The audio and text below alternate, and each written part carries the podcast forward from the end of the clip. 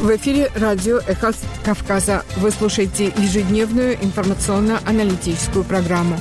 Мы вещаем в рамках корпорации «Радио Свобода. Свободная Европа». У микрофона Кейти Боджанишвили. Здравствуйте. Здравствуйте.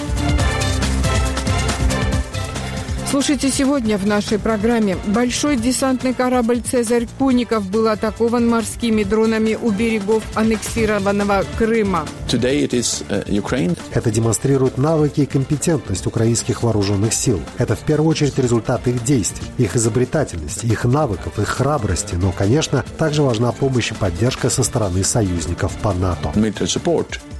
Грузинская оппозиция обвиняет власть в имитации борьбы с коррупцией. Когда Бедзин и Ванишвили грузинская мечта говорят нам о борьбе с коррупцией, это фарс, потому что указы, по которым передавалось и фиксировалось имущество людей, земли, различные недвижимые или движимое имущество скрыты. Представители женских организаций Москвы, Минска, Сухуми и Цхинвали поделились опытом работы и мыслями о перспективах сотрудничества всех благ нам, потому что мы в едином пространстве. У нас общие ценности и общие задачи, которые стоят еще у нас впереди. Эти и другие материалы слушайте в ближайший час в прямом эфире или на нашем сайте эхокавказа.ком. А сейчас время международных новостей. О них расскажет Вадим Дубнов. Соединенные Штаты отказались обсуждать предложение президента России Владимира Путина о прекращении огня в Украине с целью заморозки конфликта. Об этом сообщает Рейтер со ссылкой на три российских источника, знакомых с обсуждением. По данным собеседников агентства, Кремль предлагал заморозить военные действия на нынешних линиях соприкосновений, не желая уступать ни одну из украинских территорий, которую захватила Россия. По словам российских источников, в 2023 году Путин в частном порядке через посредников, в том числе через арабских партнеров Москвы, на Ближнем Востоке дал понять Вашингтону, что готов рассмотреть возможность прекращения огня в Украине. Контакты с американцами ни к чему не привели, сказал Рейтерс на условиях анонимности высокопоставленный российский чиновник, знакомый с ходом обсуждения в конце 2023 года, начале 2024. По словам еще одного российского источника, США через посредников сообщили Москве, что не будут обсуждать возможное прекращение огня без участия Украины, и поэтому переговоры закончились неудачей. Третий источник, знакомый с ходом обсуждения, сказал, с американцами все провалилось. При этом источник агентства США заявил об отсутствии каких-либо официальных контактов между Москвой и Вашингтоном и подчеркнул, что Соединенные Штаты не будут вести переговоры с Россией, затрагивающие интересы Украины без участия Киева. Российские власти эту информацию не комментировали. О масштабах переговоров и их провале ранее не сообщалось, отмечает Рейтерс. Пресс-секретарь президента Дмитрий Песков назвал неправдой публикации Рейтерс о том, что Владимир Путин выступил с предложением заморозить конфликт в Украине. Белый дом, Госдепартамент и ЦРУ отказались от комментариев. Латвия, Литва и Эстония вызвали в свои министерства иностранных дел российских временных поверенных, чтобы выразить протест против объявления в розыск России ряда политиков и чиновников этих стран, этих балтийских стран, сообщает в настоящее время. В МИД Латвии от временного поверенного в делах России Олега Зыкова потребовали объяснений. В Литве поверенному Александру Елкину вручили ноту протеста. В Эстонии поверенному Ленарду, Ленару Самигулину выразили возмущение. В розыск России были объявлены, в частности, премьер-министр Эстонии Кая Калас, бывший глава МВД Латвии Мария Голубева, министр культуры Литвы Симона Скайрис, а также 59 из 68 депутатов Сейма Латвии, депутаты городских советов Риги, Клайпеда и Вильнюса. Известно об этом стало из разыскной базы МВД России, скачанной и проанализированной медиазоной 13 февраля. МВД России объявила в розыск бывшего футболиста Евгения Савина, который ведет на Ютьюбе авторский блог «Красава». Об этом сообщает Медиазона со ссылкой на базу розыска МВД. В базе указано, что Савина разыскивают по уголовной статье, однако по какой не сообщается. Осенью прошлого года проект «Осторожно новости» со ссылкой на свои источники сообщал, что против Савина возбудили уголовное дело по статье о так называемой повторной дискредитации армии. Поводом для него стало интервью с осуждением войны в Украине, которое он дал Ксении Собчак в апреле 2023 года. Издание «База» со ссылкой на свои источники в среду утверждает, что розыск он объявлен именно по этому делу. В феврале прошлого года Савина штрафовали по административной статье о той же дискредитации из одного из его видео, видео на Ютьюбе. В нем Савин, в частности, брал интервью у украинских футболистов. Савин – бывший ведущий канала Матч ТВ и популярный видеоблогер. На его YouTube-канал подписано больше миллиона человек. После российского вторжения в Украину он переехал на Кипр. В интервью Собчак он сказал, что принял решение об эмиграции сразу после начала полномасштабной войны. видео набрало больше миллиона просмотров. В Пакистане партии, проигравшие на парламентских выборах, сформировали коалицию и выдвинули на пост премьер-министра Шехбаза Шарифа. Об этом говорит, рассказывает Гардиан. Пакистанская мусульманская лига братьев экс-премьеров Наваза и Шарифа Шехбазов и Пакистанская народная партия семьи Бхутта получили 75 и 54 места в парламенте соответственно. Для формирования правительства необходимо не менее 134 мандатов. В коалицию они пригласили более мелкие партии. Все они поддерживают кандидатуру Шехбаза Шарифа в качестве премьер-министра Пакистана Пакистана. Сторонники партии движения за справедливость Имранхана, который находится в тюрьме, получили 93 места. В партии коалиции назвали ворами мандатов и заявили, что лишились десятков мандатов из-за масштабных фальсификаций. Шариф, который был премьер-министром Пакистана до августа 2023 года, пообещал предпринять революционные шаги, чтобы вывести страну из экономического кризиса. Тем не менее, коалиционное правительство придет к власти в атмосфере общественного недоверия, учитывая, что многие голосовали за партию Хана и против партии, которая, как считается, допускает военное вмешательство в политику, пишет «Гардиан». Власти села Агаповка в, Челябинск, в Челябинской области сняли баннер, на котором сначала в образе Снегурочки была американская порноактриса Саша Грей, а затем украинская фотомодель Валерия Гайдукевич. На это обратил внимание издание «7.7». Изображение в здании управления образования села появилась две недели назад в преддверии областной зимней спартакиады «Уральская метелица». Однако, когда выяснилось, что у Снегурочки лицо порно-актрисы, жители села возмутились. Глава Агаповки Татьяна Митрохина заявила, что фотографию Грей в качестве Снегурочки выбрала одна из сотрудниц Департамента культуры поселения. После скандала она уволилась, а изображение в спешке заменили. Однако опять неудачно. Вместо Саши Грей на баннере появилась другая девушка. Издание «Подъем» отметило, что она как две капли воды похожа на украинскую фотомодель Валерию Гайдукевич. Местные власти Власти сначала утверждали, что на фото изображена жительница села, однако вечером 13 февраля появилось видео, на котором баннер со Снегурочкой был демонтирован. В 2023 году количество и объем сделок по выходу иностранцев из российских активов сократилось. К такому выводу пришло агентство IK&M, изучив рынок слияния и поглощений, пишет РБК. Так, в прошлом году было зафиксировано 97 подобных сделок на общую сумму более 11 миллиардов долларов, а в 2022 году 109 сделок на сумму в 16 миллиардов 300 миллионов долларов, оценивает агентство. Таким образом, суммарно за два года объем сделок иностранцев по уходу из России оценивается почти в 27,5 2,5 миллиардов долларов. Причем, если считать в валюте, стоимость сделок по выходу иностранцев снизилась за год более чем на 30%, тогда как количество выражений только на 11%. Таким образом, условный средний актив обходился покупателю в первый год войны в 150 миллионов долларов, во второй – в 115 миллионов. С международными новостями был Вадим Дубнов. Региональный выпуск в середине часа.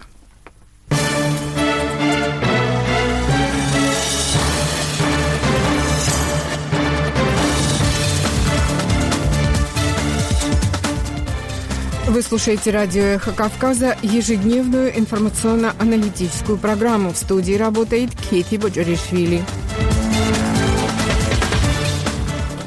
Переходим к темам дня. Грузинская оппозиция обвиняет власть в имитации борьбы с коррупцией. Для того, чтобы борьба стала реальной, она, в частности, призывает правительство опубликовать свои постановления за последние три года. Сокрытие этих документов, по ее утверждению, само по себе содержит коррупционные риски, поскольку в них содержатся компрометирующие власть материалы. Подробности у Ираклия Урагвелица. На днях неподконтрольные власти СМИ обратили внимание на отсутствие на сайте правительства нескольких тысяч постановлений. По данным ТВ Первели, с 2021 года только при премьерстве Георгия Гахария не было опубликовано около 1300 документов. Практику продолжил принявший бразды правления Иракли Гарибашвили. За весь период его премьерства на сайте не было опубликовано ни одного нормативного документа Кабмина. Сейчас на сайте размещено первое постановление за подписью нового премьера Ираклия Кабахидзе. В оппозиции считают, что власти невыгодно публиковать документы, из которых следует, что приближенным правящей партии лицам за бесценок передавалось государственное имущество. Этому событию сегодня в Лелу посвятили специальный брифинг, на котором один из лидеров партии Саба Буадзе дал оценку этому факту. Во-первых, необходимо опубликовать все правительственные указы, в том числе те, которые касаются искусственного занижения инвестиционных обязательств Иванишвили. Все случаи передачи государственной собственности по символической цене людям, связанным с правящей партией и прочее. Это хорошо зарекомендовавшаяся коррупционная практика, по которой правящая элита присваивала имущество. Со своей стороны в партии «За Грузию» заверяют, что во времена премьерства Георгия Гахария постановления не публиковались в связи с реконструкцией сайта правительства. Как сегодня заявил один из лидеров партии экс-премьера Михаил Даушвили, инициированная властью антикоррупционная кампания не снимет с нынешнего премьера подозрений в коррупции. Сегодня мечта пытается создать образ Кабахидзе, который будто чист. Но когда мы говорим о коррупции Гаривашвили, то Кабахидзе в это время находился на другой планете. Он был здесь председателем партии и участвовал во всех процессах, происходивших в стране. Вы когда-нибудь слышали хоть одно слово от Кабахидзе, что коррупция – это для него неприемлемо, или что его партия застрахована от коррупционных рисков? Все эти деньги шли на предвыборные цели. Кто контролировал расходование денег в этих предвыборных целях? Я или Кабахидзе? Грузинская мечта точно знает, что коррупция – неприемлемая тема для наших граждан, поэтому изо всех сил пытается прикрыть коррупцию. Но не может. Как бы нам не доказывали, что Кабахидзе кристально чист, это просто ложь. Заявил Даушвили. Имитация борьбы с коррупцией так оценивает сокрытие важной документации член нацдвижения Иракли Надирадзе. Грузинская мечта не будет публиковать документы, поскольку вскроются многие скандальные коррупционные факты, говорит политик. Когда Бедзин и Ванишвили грузинская мечта говорят нам о борьбе с коррупцией, это фарс, потому что указы, по которым передавалось и фиксировалось имущество людей, земли, различные недвижимые или движимое имущество скрыты. Никогда грузинская мечта не обнародует документ о том, что когда-то жене премьера Гарибашвили подарили лес, кому-то реку, кому-то кусок морского побережья. Им не нужно, чтобы коррупционные и скандальные факты были раскрыты. Кроме того, в оппозиции считают, что в работе созданного антикоррупционного бюро имеются серьезные изъяны. В Лела заявили, что грузинская мечта создала ненаделенный следственными функциями своего рода фиговый листок, а его председатель подчиняется лично премьеру. Не в пользу новой службы говорит и тот факт, что глава антикоррупционного бюро Ражден Купрашвили назначил своим советником бизнесмена Васила Баблуани, связанного с высшими чиновниками грузинской мечты и родственниками Бедзины Иванишвили. Кроме прочего, он является крупнейшим жертвователем. Вместе с деловыми партнерами он перечислил на счета правящей партии более полумиллиона лари. Кроме того, как говорится в последнем отчете грузинского отделения Transparency International от 13 февраля, Васил Баблуани и его компании получили финансирование от государства, в частности от Фонда партнерства для двух проектов, в общей сложности около 700 тысяч долларов. В целом, многие положения закона об антикоррупционном бюро подвергались критике и со стороны Венецианской комиссии. В частности, согласно докладу комиссии от 19 декабря прошлого года, фундаментальной потребностью таких агентств является независимость с достаточным уровнем структурной и оперативной автономии, а также институциональная и законодательная база, направленная на предотвращение политических политического или иного влияния. В то же время в докладе отмечалось, что нынешняя институциональная структура не обеспечивает должной независимости бюро, а его полномочия по контролю за финансами политических партий, а также декларациями и активами высокопоставленных чиновников требуют дополнительных гарантий безопасности для агентства. Антикоррупционное бюро приступило к работе с января нынешнего года. Его возглавляет человек, назначаемый премьер-министром. Для сравнения, глава аудитории аудиторской службы утверждается парламентом. В функции антикоррупционного бюро входит контроль за заполнением деклараций об имуществе и проверка финансовой деятельности политических партий. Укрепление независимости антикоррупционного ведомства и раскрытие коррупционных дел на высоком уровне – одна из рекомендаций Еврокомиссии. Однако функция расследования коррупционных преступлений остается в ведении службы госбезопасности и прокуратуры. По оценке представителей профильных неправительственных организаций, без предоставления следственных полномочий антикоррупционное бюро не сможет эффективно бороться с коррупцией на высшем уровне, что является одной из главных рекомендаций Еврокомиссии по вступлению Грузии в Евросоюз. Из Тбилиси Ираклий Орагвелидзе специально для «Эхо Кавказа». «Эхо Кавказа» Участвуйте в обсуждениях на сайте эхокавказа.ком и наших страницах в социальных сетях.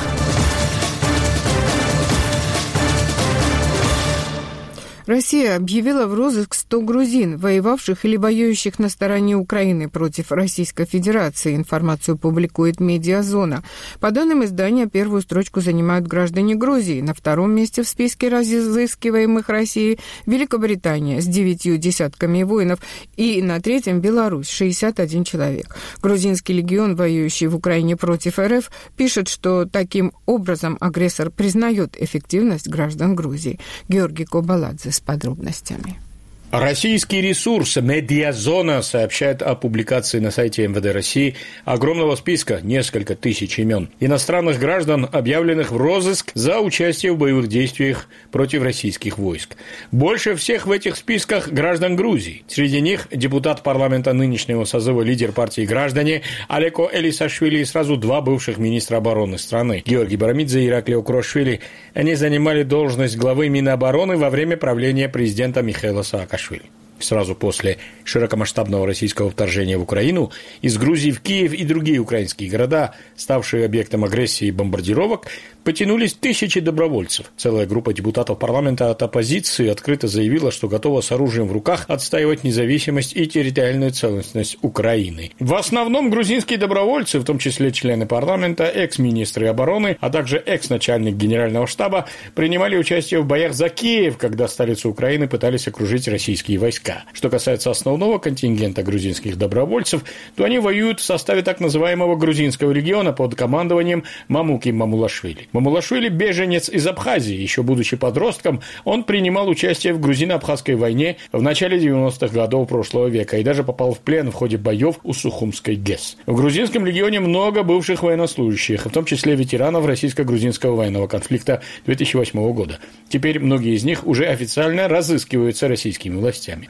Но, как сказал в беседе со мной профессор Тбилисского института общественных дел Торнике Шарашенидзе, как бы правящая в Грузии партия «Грузинская мечта» и правительство Ираклия Кубахидзе не пытались сохранить хорошие отношения с Россией, граждан Грузии в Москве никто передавать для суда над ними, конечно, не будет. Грузинские власти, конечно, не собираются передавать своих граждан, никому, в том числе России. Это противоречит Конституции. И все. А если Россия... Я думаю, что Россия сейчас пошлет спецназ, чтобы похитить Варамидзе или или Сашвили, не знаю. А все на этом закончится. Ну, против других тоже объявили. И литовцы, и другие тоже попали в список, по-моему, да? И, кстати, Путин в интервью Карлсону тоже упомянул, что грузин много воюет там. Да, они на третьем месте, да. Что правда, кстати. Отрицать не стоит, это такие есть. Заявил Торнике Шарашанидзе. Весной 2022 года, в разгар боев за Киев, правительство Ираклия Гарибашвили запретило чартерному рейсу с грузинскими военнослужащими вылететь в Варшаву, откуда добровольцы планировали попасть в Киев. Президент Зеленский немедленно отозвал посла Украины из Тбилиси, назвав поведение грузинских властей аморальным.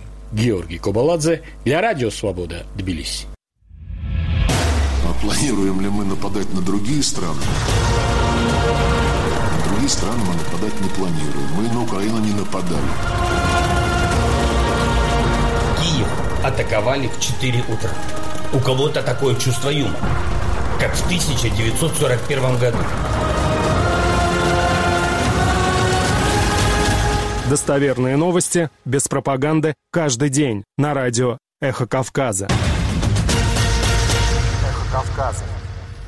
К сообщениям из Сухуми в ходе состоявшегося сегодня видеомоста представители женских организаций Москвы, Минска, Сухуми и Цхинвали поделились опытом работы и мыслями о перспективах сотрудничества. Участницы дискуссии поговорили о противостоянии современным вызовам и сохранении традиционных семейных ценностей.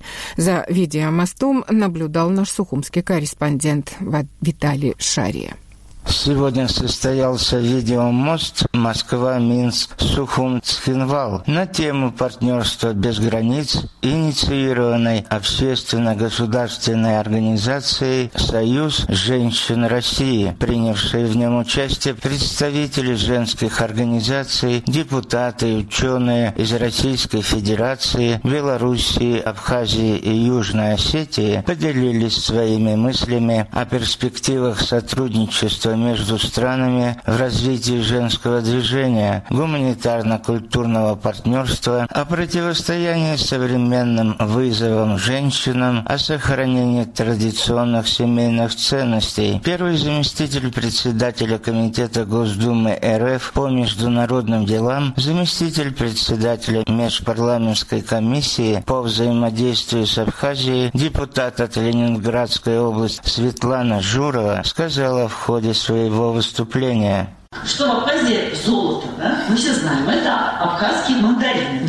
Поэтому э, я благодарна то, что Абхазия дарит детям Ленинградской области, началось кстати, с детей из ковидного периода, когда мы врачам, которые работали э, ночами, часами, сутками, а, спасали человеческие жизни, мы им дарили как раз мандарины, в отделение все привозили. Это сейчас расширится, сейчас уже и ветеранам. И, то есть, ну, это прямо у нас вот перед Новым годом самый лучший подарок, это, конечно, абхазское золото. Поэтому спасибо огромное Абхазии, то, что мы вот этот проект с женщинами вместе реализуем. Я думаю, что мы еще, может быть, и расширим, потому что, ну, правда, очень люди, особенно, знаете, дети с ограниченными возможностями, когда я провожаю апельсин, на них нюх, на них, это просто невероятно. Они вот прям для них это такой праздник, и вот этот праздник дарит нам солнечная Абхазия. Я за это крайне благодарна. И я уверена, что мы а, вместе реализуем прекрасные проекты и друг секретарь Общественной палаты Абхазии Гульнара Кичба, обращаясь к участникам видеомоста, пожелала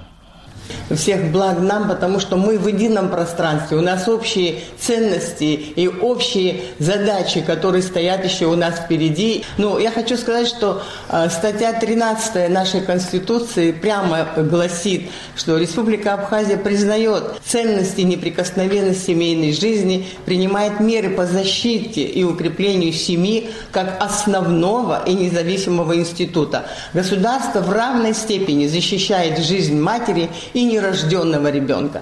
А, ну, я, помимо того, что являюсь секретарем общественной палаты, конечно, моя самая главная э, миссия и моя работа – это в движении матерей Абхазии. И там, где э, мы объединились, матери, чьи э, дети погибли в нашей отечественной войне 92-93 годов и семьи погибших. Когда шла война, матери хотели только мира.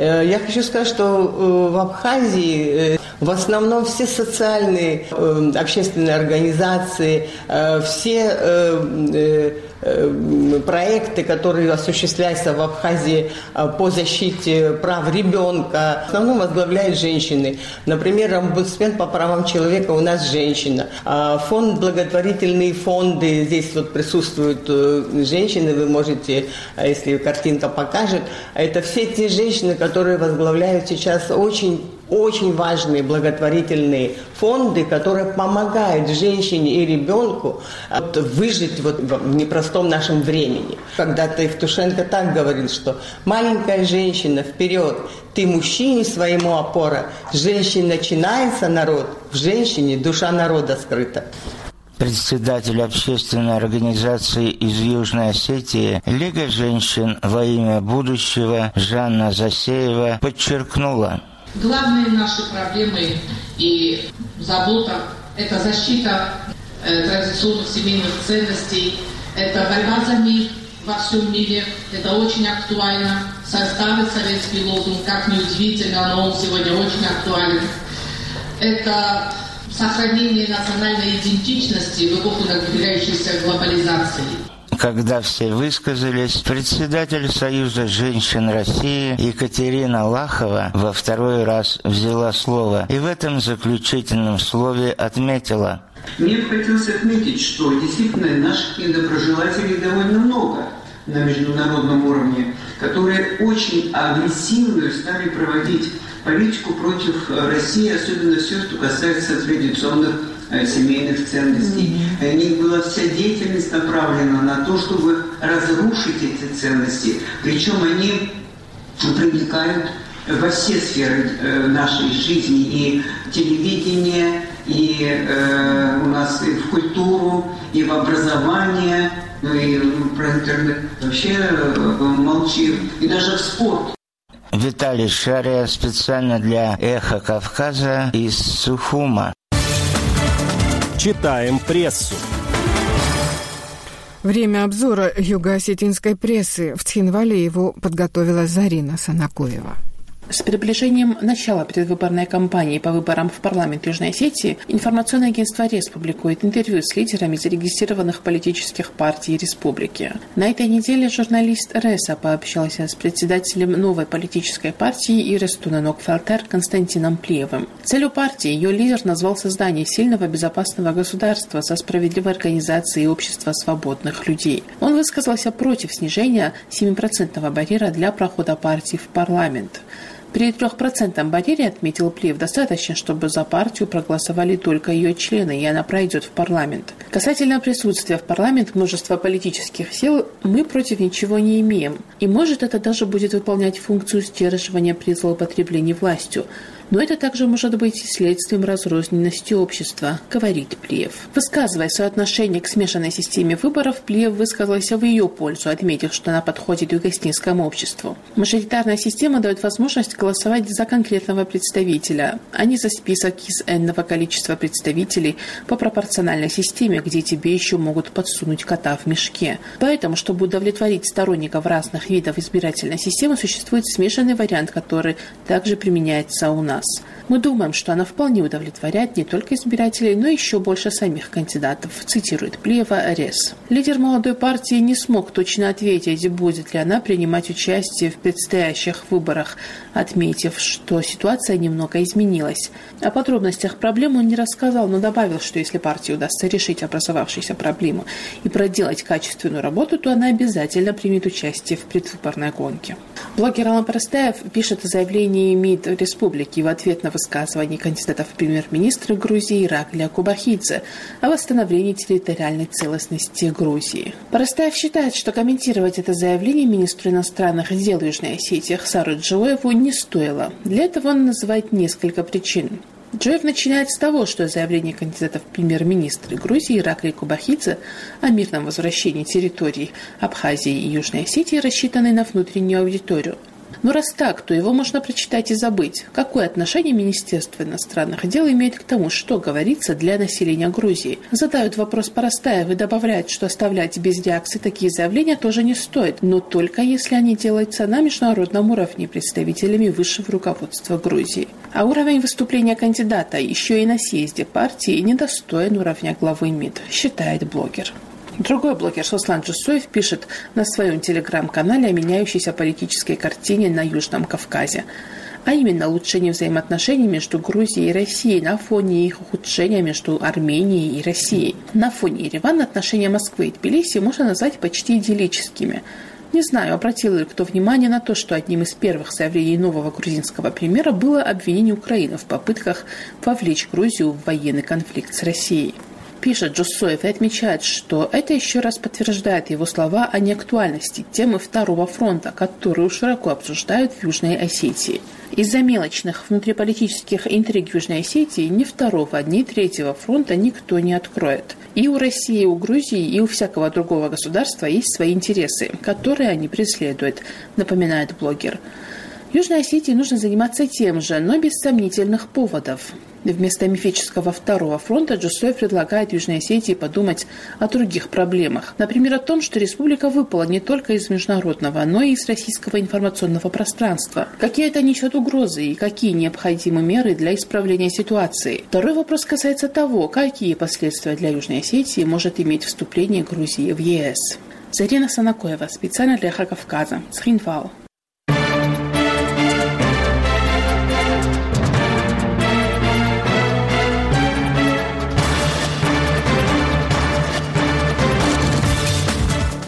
В эфире радио «Эхо Кавказа» вы слушаете ежедневную информационно-аналитическую программу. Краткий региональный выпуск новостей представит Вадим Дубнов. Посол России в самопровозглашенной республике Абхазия Михаил Шургалин ответил на обращение Абхазской ветеранской общественной организации. Лидер РОА Тимур Гули ранее обратился к российскому дипломату в связи с допросами оппозиционеров, журналистов, общественных деятелей на КПП ПСОУ. В письме было указано, что 3 февраля без причины была задержана и допрашивалась более полутора часов журналист и ветеран Эмма Хаджа, награжденная медалью за отвагу. Кроме того, ветерану указывали на решение российского правительства, согласно которому возить нефтепродукты в Абхазию могут лишь Роснефть и ее бизнес-партнеры. Российский посол говорит, что термины, упомянутые в письме АРОА, задержание, многочасовые допросы, искажают суть вопроса. Для подтверждения фактов якобы предвзятого необоснованного отношения к Эша Хаджа со стороны сотрудников специальных служб были при признательны за направление в наш адрес и юридически выверенных и детализированных показаний относительно всех обстоятельств, случившегося с ней 3 февраля 2024 года. Эша Хаджа также должна в полной мере осознать ответственность за клевету, отметил Шургаль. В российском посольстве также утверждают, что пристально следят за ходом реализации принятого правительством РФ решения о наделении компании «Роснефть» исключительным правом на экспорт топлива в Абхазию. Соответствующие оценки уже доводились нами, доводились нами до абхазских органов власти. В этом контексте хотели бы также отметить, что постановление одновременно накладывает на ПАО НК «Роснефть» особую ответственность по обеспечению бесперебойных поставок нефтепродуктов в Абхазии, говорится в письме посла. Рейс Кутаиси Барселона будет осуществлен в 19.00, сообщает гендиректор объединения аэропорт Феракли Каркашадзе. Ранее сообщал, что самолет авиакомпании «Визер» вернулся в аэропорт вылета после сообщения о бомбе. Рейс «Визер» вылетел из аэропорта 12.45. По информации портала Flight Radar 24, самолет изменил направление, когда находился около Черноморского побережья Грузии. На самолете находился, на борту находился один из журналистов грузинской службы «Радио Свобода». По его словам, члены экипажа попросили пассажиров немедленно покинуть самолет и не дали им возможности взять с собой багаж. В самопровозглашенной республике Южная Осетия на госрадиостанции ИР перестали включать песни российских иностранных агентов. Об этом пишет издание САПа. В частности, из эфира пропали песни Земфиры, групп Би-2 и «Машины времени».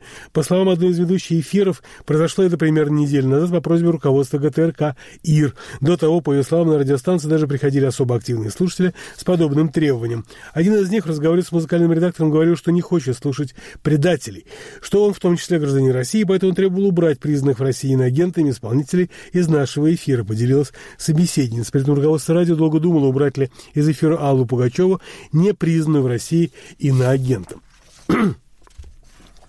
Пресс-служба МИД России сообщает, что в Грузии для наблюдения за парламентскими выборами 2024 года приглашены представители ОБСЕ БДИПЧ. Внешнеполитическое ведомство Грузии направило соответствующее письмо Бюро ОБСЕ по демократическим институтам и правам человека Маттео Мекачи. Краткий региональный выпуск новостей представил Вадим Дубнов. Эхо Кавказа.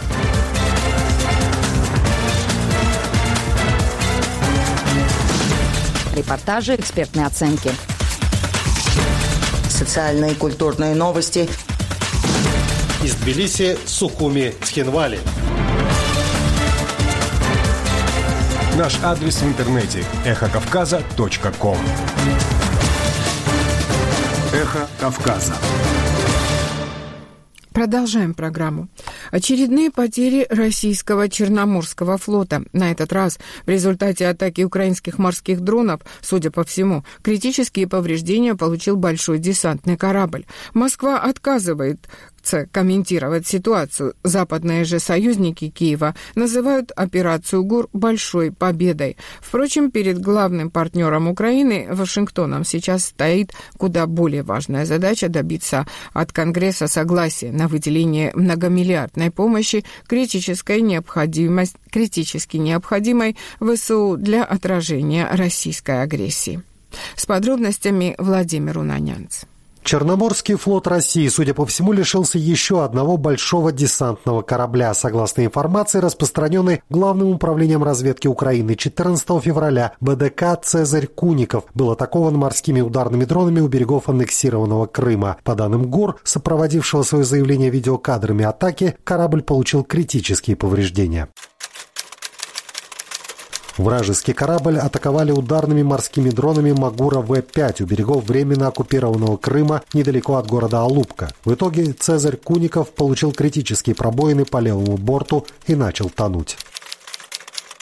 Говорится в заявлении ведомства. Минобороны России пока воздерживается от комментариев. В Кремле со своей стороны отказываются говорить на эту тему. Это все-таки э, напрямую связано с ходом специальной военной операции. Соответственно, это исключительно прерогатива Министерства обороны. Я предлагаю вам ориентироваться на заявления наших военных коллег.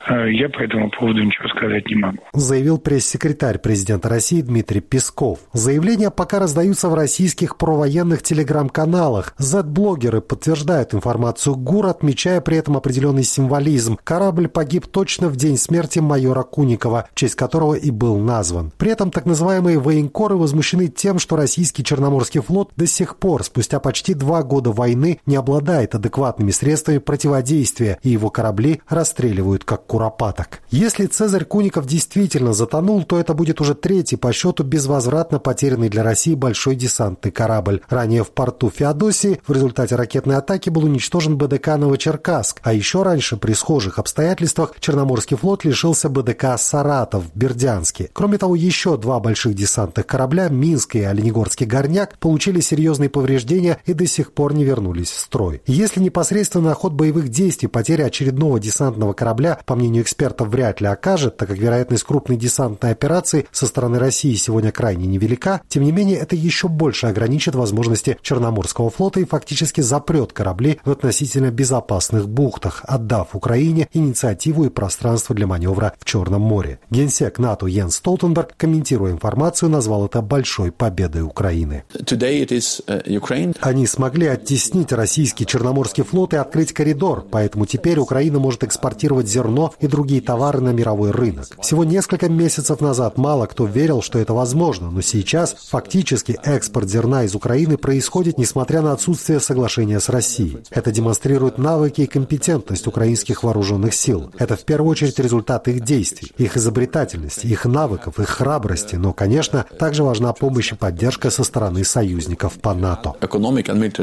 Помощь и поддержка действительно крайне крайне важны. Несмотря на морские победы, Украине приходится сдерживать непрекращающиеся попытки российской армии переломить ситуацию на земле. Новый главком ВСУ Александр Сырский отмечает тяжелую ситуацию на Авдеевском и Купянском направлении. Украинской армии может не хватить вооружений и боеприпасов, чтобы и дальше эффективно отражать, как выразился Сырский, мясные штурмы. Понимают это и союзники Киева. После того, как американский Сенат все же сумел согласовать финансовую помощь Украине, Израилю и Тайваню на общую сумму в 95 миллиардов долларов, глава британского британского МИДа Дэвид Кэмерон обратился к Палате представителей с призывом без промедлений утвердить законопроект. I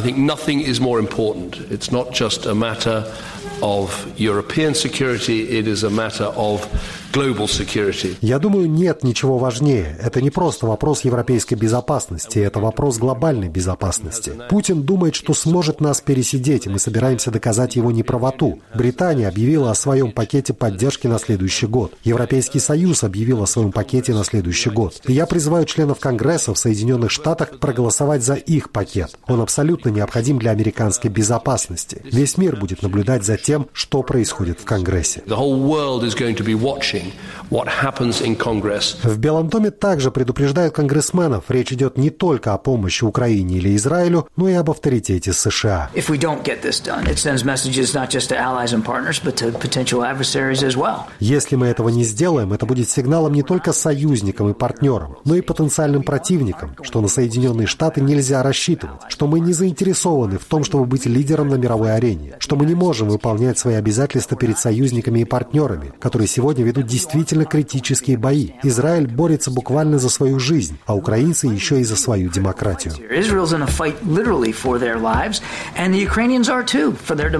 Заявил представитель Совета нацбезопасности США Джон Кирби. При этом в Москве опровергли информацию агентства Reuters о том, что Владимир Путин через ближневосточных посредников предлагал Вашингтону заморозить конфликт в Украине. Агентство со ссылкой на источники в Кремле отмечало, что российский президент был готов остановить боевые действия при условии, что уже занятые Москвой территории останутся под российским контролем. Впрочем, переговоры ни к чему не привели. И хотя в Кремле отрицают подобные контакты, в своем недавнем интервью американскому журналисту Такеру Карлсону Путин, к слову, предлагал США практически то же самое – сохранить нынешний статус-кво в Украине и договориться с Россией.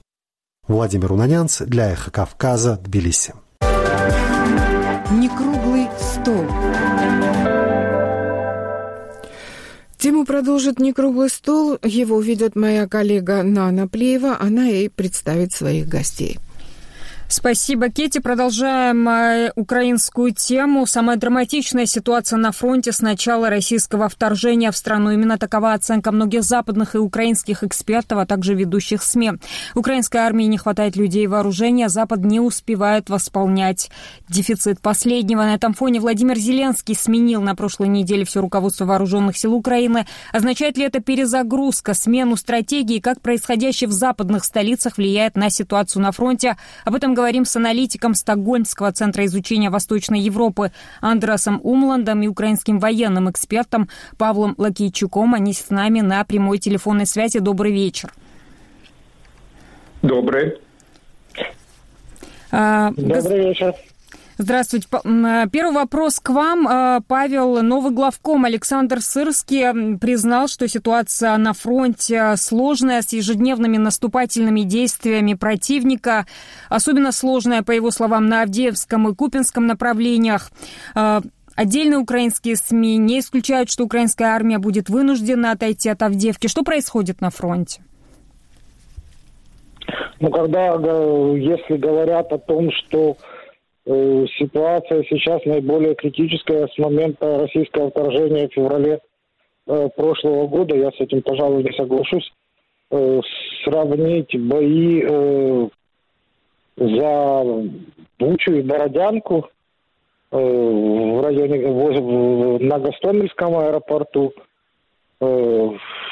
и продвижение российских войск Э, по югу Украины за день от э, Чунгара до Мариуполя, ну, с тем, что происходит сейчас, это не совсем э, то же самое, мягко говоря.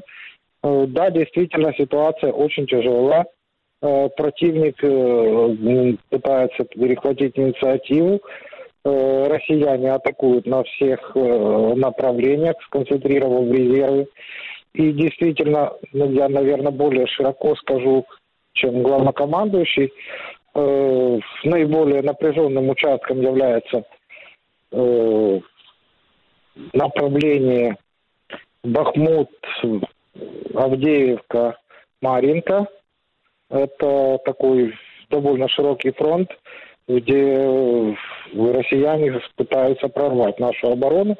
Но ключом к этому попытки прорыва является Авдеевский выступ, где действительно ситуация очень тяжелая. Авдеевский выступ, он не только для Путина там важен с политической точки зрения. Я как раз хотела это вас спросить, просто... битва за Авдеевку, это политическая история или этот город имеет все-таки какое-то военное стратегическое значение? Потому что СМИ писали, что одной из причин конфликта между Зеленским и Залужным был вопрос об отходе находящейся там группировки ВСУ. Ну, действительно, для... Вспомните, Бахмут, э, Пригожин, Путин, сейчас Авдеевка, Путин, выборы Путина. в России политическая составляющая этих э, безумных штурмов, она очевидна. Но есть определенная военная целесообразность. С одной стороны, Авдеевский выступ – это такой себе э, нож, который направлен э, в, в сердце российской группировки на Донбассе. Практически это направлении Горловки Донецка. И э, для Шойгу и его генералов это вызов, это серьезный вызов, который они хотели бы э, ликвидировать. И когда э, ру, политического руководства желания и э, намерения военного руководства совпадают, поэтому на это все бросаются все ресурсы. Э, Я хотела... Нас, край... Да. Я, с вашего Да-да. позволения, перейду к Андресу. Действительно, без современных вооружений и ресурсов боеприпасы воевать а, сложно, если не невозможно. Андрес в Конгрессе США на этом фоне застопорилось принятие военной многомиллиардной помощи Украине. Европейские союзники смогут полностью обеспечить потребность а, украинских вооруженных сил? Хватит запасов, хватит политической воли? Ну, если честно, пока трудно сказать. Э, есть как бы интенсивная дискуссия всего этого, но эм, Вообще-то есть э, исторически такой раздел э, как бы ролей, что американцы э, вот в этом западном концерте, они отвечают за военные вопросы, и европейцы скорее за, за другие вопросы, гуманитарные, экономические, экологические и так далее. И я пока что боюсь, что тут могут быть э, проблемы с этим, э, если действительно в США не пройдет вот эм, эта помощь, смогут ли тогда европейские страны вот заполнить этот пробел, для меня пока непонятно. Ну, дискуссия об этом идет, она эм, как бы эта проблема, она э, все больше реализу... ну, она все больше реальной становится и для западных э, политиков. Но чем это все кончится, пока трудно сказать. А, Павел, со сменой главкома сменится военная стратегия. Со стратегической обороны Залужного, известной, на более активные наступательные действия или для этого не хватает ресурсов? Ну, стратегия, она определяется не, не столько позицией, кто находится в, на каком кресле, какое кресло занимает руководство э, вооруженных сил, а тем, как э, складывается э, расстановка сил на фронте, на наявности резервов, ресурсов для ведения тех или иных видов боевых действий и ну, наиболее удобных, правильных э, стратегических э, вариантов э, ведения действий. Обстановка диктует характер действий. И сейчас главная задача нового главного командующего, который ну, в управлении вооруженных сил давно, для него это не новое, это стабилизировать фронт, накопить ресурсы, и потом принимать дальнейшие решения. Спасибо, Андрес. Э, впереди сложный год выборов э, не только в США, но и во многих европейских странах. И продолжая наш разговор о европейских ресурсах и политической воле, каковы здесь риски для Украины в этот активный выборный год? Как можно их подстраховать? Да, это будет э, сложный год, потому что будут летом, э, например, э, выборы в Европейский парламент, где традиционно избиратели, они голосуют более э, радикально, чем в национальных выборах, и поэтому ожидается вот рост правопопулистских партий в этих выборах. В Восточной Германии тоже будут земельные выборы – в сентябре, и там тоже приходится ожидать вот рост э, так называемой альтернативы для Германии. Правых популистов. Право, да, правых популистов, которые э, тоже вот имеют репутацию, что они пророссийские.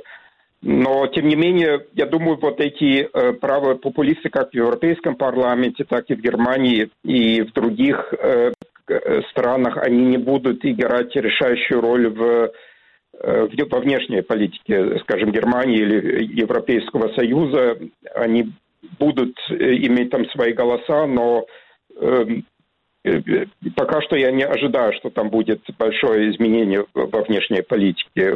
Ну, пока что нет такого большого прорыва вот этих правопопулистских партий. Наиболее рискованные, конечно, выборы – это выборы в США и это возвращение эм, Дональда Трампа. А, Павел, в 2023 году вооруженным силам Украины в силу разных объективных обстоятельств не удалось а, добиться тех боевых задач, которые перед ними ставились, я имею в виду наступление летом прошлого года. А, какая главная задача этого года? Программа минимум и максимум, на ваш взгляд? Ну, я бы сказал более скромно. Вооруженные силы Украины в 2023 году достигли частичного успеха. Нам не удалось э, продвинуться, значительно продвинуться на, на земле, э, на юге, но тем не менее успех вооруженных сил Украины на море, он неоспорим. Вспомните, 2022 год, начало 2023 года Украина была полностью отрезана от моря – я э, процитирую генерального секретаря НАТО в подтверждение ваших слов, что украинцам, цитата, удалось нанести большие потери Черноморскому флоту России, им удалось вытеснить флот из западной части Черного моря. Это большое достижение. Он сегодня сказал э, после распространения новости о потоплении российского десантного корабля «Цезарь Кутников». Нам удалось не просто открыть, э, распаковать Украину, а мы доказать миру, что э, те э, ложные, те э, фейковые принципы судоходства в Черном море, которые диктует Россия, они не просто неприемлемы, но от них можно отказаться. И фактически Украина выступает э, сейчас своеобразным гарантом свободы судоходства в Черном море. Как это ни странно, э, кажется, когда э, страна, которая не имеет флота, наносит поражение э, мощному э, военно-морскому флоту, океанскому военно-морскому флоту державы, которая претендует на звание такой одной из океанских потуг. Тем не менее, если говорить о ситуации в целом, ресурсов у нас э, недостаточно для того, чтобы тягаться по всем фронтам э, на, на равных э, с э, таким монстром. И поэтому задача э, вооруженных сил очевидна на 2024 год, по крайней мере на ближайшие месяцы 2024 года загадывать на, на целый год в условиях войны это довольно такое э, сомнительное пророчество, но задача вооруженных сил – это э, стабили... остановить, провести успешно э, стратегическую оборонительную операцию на Востоке и на Юге, э, продолжить вытеснение противника с, чер... с Черного моря, этим обрезая ему логистические пути для той же группировки сил врага которая действует на юге нашей страны, на востоке нашей страны, э, продолжить нанесение ударов э, глубь территории Российской Федерации по военным объектам и военно-промышленным объектам, таким образом дезорганизуя управление и логистику его войск. Спасибо. Андрес, это стратегически некий тупик или, возможно, действительно какие-то переговоры, о чем в своем сюжете говорил э, мой коллега из Тбилиси. Э, сегодня Рейтер в очередной раз, как и многие другие СМИ за последнее время, сообщил о попытках э, переговоров Москвы с США заморозки войны в Украине. Как и в какой момент можно будет говорить о неких переговорах и от чего, на ваш взгляд, это зависит? Ну, я думаю, что э, серьезные переговоры только будут, если одна из сторон будет иметь какое-то э, э, существенное преимущество. Эм, и, ну, хотелось бы, чтобы это была Украина, и, ну, с Россией такой опыт что она только вот на фоне военного поражения будет вести серьезные переговоры. Эм, если это будет э, на фоне эм, ну, приближающегося э, украинского поражения, то это будет что-то, видимо, наподобие Минска-3, э, вот, и будет повторять вот то, что мы уже видели эм, с потерями для, для Украины. Ну, Пока что трудно сказать, как, э, э, какая сможет быть э, ситуация. Пока я не думаю, что какие-то переговоры возможны сейчас. И можно только надеяться, что все-таки Запад соберется, ну, Европа соберется и передаст Украине достаточно оружия для того, чтобы изменить ситуацию на фронте. А, Павел, я хочу вас спросить про слова а, генерала Сырского, нового главкома. А, в интервью ЦДФ он сказал, что его задача выход на наши границы, других вариантов не рассматривается. Залужный, напротив, выступал за реализм, и было принято считать, что он был убежден, что цель президента вернуть все захваченные Россией регионы пока не может быть реализована, и об этом с украинцами нужно публично и открыто говорить.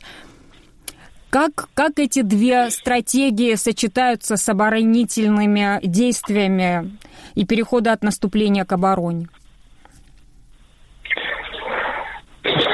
Ну, во-первых, я, э, честно говоря, первый раз слышу о том, что Залужный заявлял о том, что Украина э, об этом должна... писала... Нет, не, не а... должна. Он э, писал, что, что возможно, искусство возможного.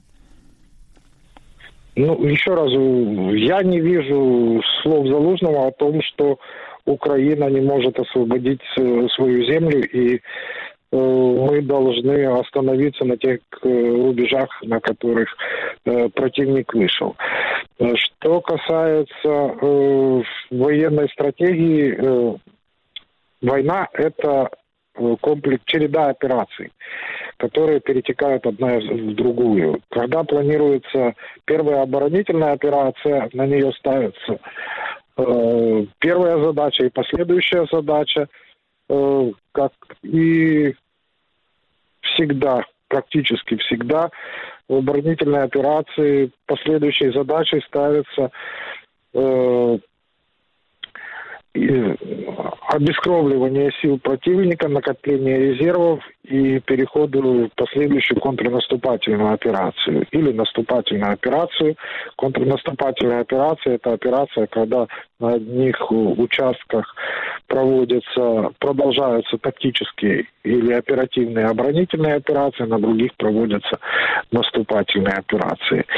Э, дальше все зависит от э, непосредственного исполнения э, и хода боевых действий. Планы корректируются, но задачи всегда остаются в таком случае, в какой временный э, промежуток э, возможно выполнить эту задачу? Выход на границы Украины, я имею в виду 90-го года, 91-го года. Ну, я не знаю, когда это произойдет. Может, через полгода, может, через год, может, через 10 лет. А, Андрес, много шума среди союзников по НАТО в последние дни надело заявление Дональда Трампа о том, что США не будут защищать те страны НАТО, которые недостаточно тратят на оборону.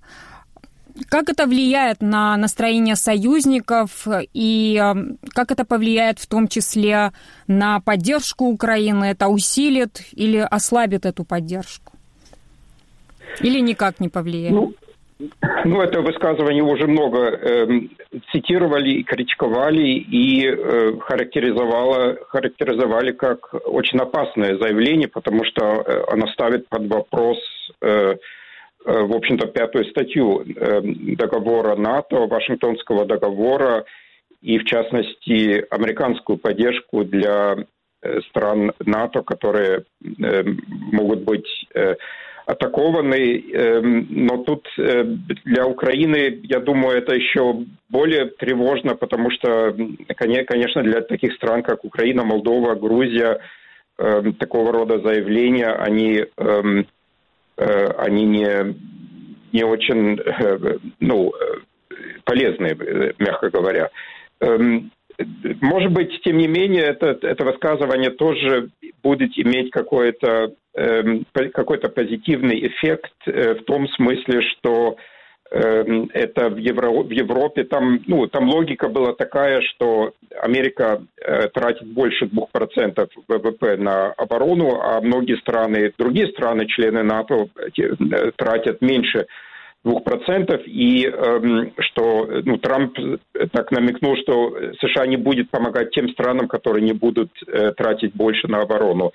Ну и в том смысле это может быть э, подтолкнуть э, все-таки э, такие страны, как, скажем, Германию, на то, чтобы наконец-то действительно тратить больше на Спасибо. оборону. К сожалению, у нас не остается больше времени. Я напомню, что с нами на прямой радиосвязи были украинский военный эксперт Павел Лакейчук и Андрес Умланд. Вела некрутный стул Нана Плиева. Вы слушали информационно-аналитическую программу на радио «Эхо Кавказа». Наш сайт эхокавказа.ком. На нем вы можете послушать и прочитать материалы программы. Сегодня с вами была Кейти Баджаришвили. Всего вам доброго и до завтра.